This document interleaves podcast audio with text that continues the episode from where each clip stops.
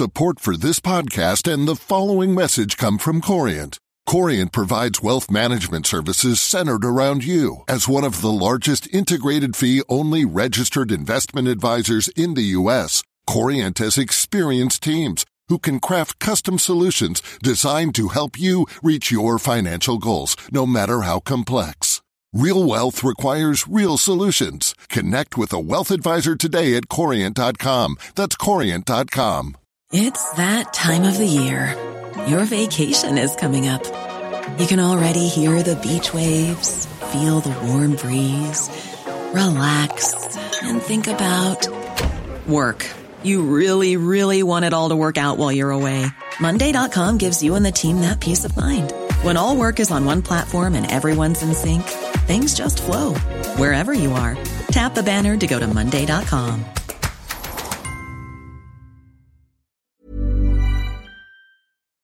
Six billion pounds. As we approach the first anniversary of pension freedoms, this is the latest estimate of the total amount that over 55s have withdrawn from their retirement funds. There's no longer a requirement to buy an annuity, so where has the money ended up? And are you rushing to complete a purchase of a buy to let property before Friday's stamp duty deadline?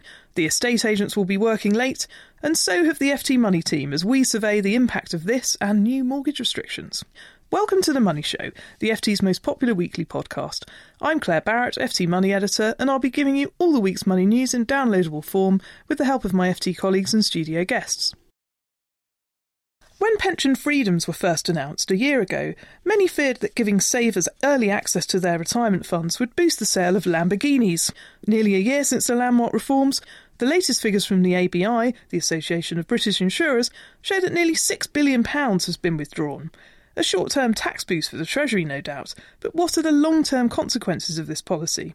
This week, FT Money has examined the 10 biggest trends in the pensions world post freedoms, and you'll be relieved to hear that the purchase of luxury sports cars does not appear to be one of them. I'm joined in the FT studio by Malcolm McLean, senior consultant at Barnett Waddingham, the financial advisory firm who's been closely following the changes. Malcolm, welcome to the FT Money Show. Thank you. If not Lamborghinis, then what, to your mind, has been the most significant trend in pensions over the past 12 months? Well, Claire, about half of that £6 billion pound figure you mentioned has been invested in new drawdown products. A drawdown arrangement, which we now call flexible drawdown, is seen by many as an alternative to annuities. It's uh, a situation where you don't hand over the whole of your pot or most of your pot to an insurance company in return for a guaranteed income for life in the form of annuity. But instead of that, you leave your pot invested and take an income from it. That income can be pretty well any amount that you choose under the new arrangement, but obviously you need to be careful as to the exact amount that you draw. You're actually depleting your pot. Uh, and that's one of the risks, of course, of this that many people may not actually appreciate that by taking this money out, they may actually be finding themselves in later life short of money. So I would always advise people to actually take advice wherever possible in this situation, or at the very least guidance from one of the recognised um, guidance um, providers, so that people do approach this with care and interest. Uh, but nonetheless, it is seen as an alternative to annuities, and many people are wanting to take advantage of it. While we've seen a rise in the drawdown policy market, even for those with lower pension pots, we've also seen, towards the end of the year, a rise in annuity sales. Yes, we have. That's that's very interesting. And it seems that many of these people who are going for drawdown are really looking for a regular income for life, but don't consider or haven't considered in the past uh, that an annuity is, is right for them. An annuity does mean that uh, you get that guaranteed income for life, but the, the value of that annuity isn't often very good. And of course, there are risks attached to um, dying young and, and, and, losing the value of all that money that you've invested. So uh, an alternative is an annuity, and it does seem that many people are now recognising the value of that. What we need to see, I think, is better value annuities coming along, more flexibility in them, and hopefully the, the insurance providers will actually come up with something like that, which will uh, encourage more people to go for annuities because that is a sure way of giving yourself that guaranteed income for life. So we will have to see. It'll be interesting to see whether how the figures develop over the next 12 months on that. Well, that's one to watch. But a more worrying trend that you've noticed is the rising occurrence of pension scams. Yes, well, it would be wrong to blame the new freedoms as being the cause directly of the, the big increase in this type of pernicious fraud, which uh, we, we are experiencing to a large extent at the moment. Um, I think uh, that that that um, is a consequence, in a way, of the fact that people now have access to large sums of money which uh, they haven't had before, and be- have become an obvious target for the for the fraudsters. Um, I think it's also true to say that it's actually easier to perpetrate this type of fraud without having to devise a scheme, false scheme, which uh, was the position under the old system. Now that the flexibility is there to take the money out in cash, people can be persuaded to actually draw the money out, hand it over to these fraudsters who will offer them fantastic investment returns, which usually turn out to be completely false.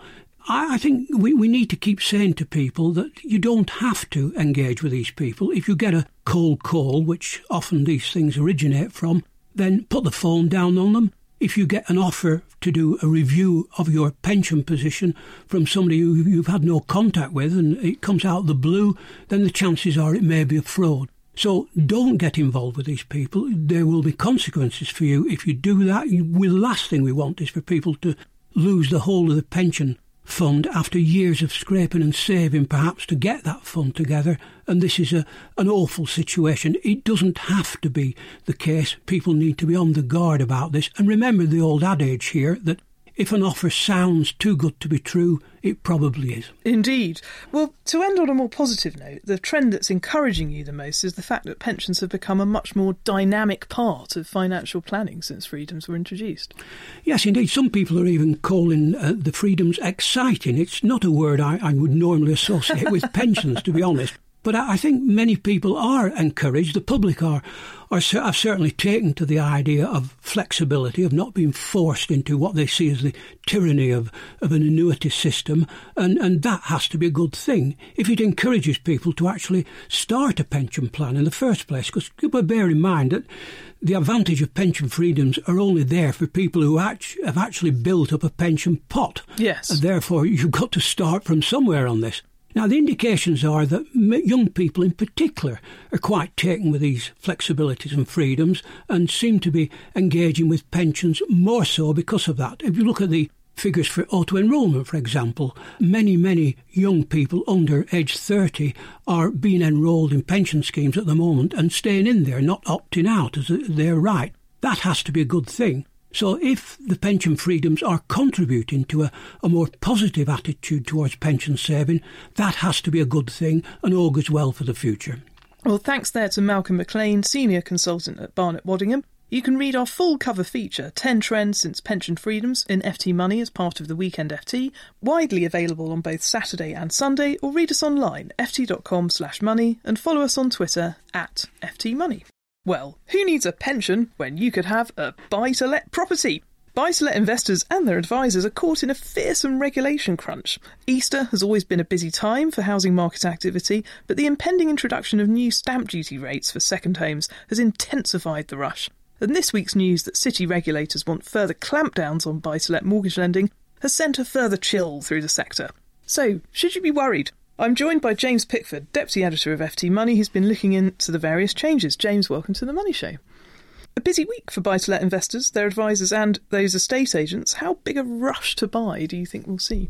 Well, I've been speaking to solicitors, lawyers, and uh, con- conveyancing solicitors in particular to get a sense of just how much pressure there is on the normal market uh, uh, activity at this time of year. They're saying it, they're in meltdown. It's there's there's chaos because everyone wants to complete by by Thursday because the new rules on a stamp duty surcharge on second homes and buy to let properties comes in on Friday. So if say you're buying a second home for half a million pounds. On Thursday, if you complete on Thursday, you pay £15,000 in, in stamp duty. Complete on Friday, and you pay £30,000. So people Oof. want to get this done. And uh, what what has what has complicated the process is, is the, the, the rules were specified, laid out, and confirmed by the government only in the budget. So that was only nine working days ago. So these lawyers have had a relatively short time to really get to grips with um, an entirely new process for uh, stamp duty land tax, which they are obliged to calculate.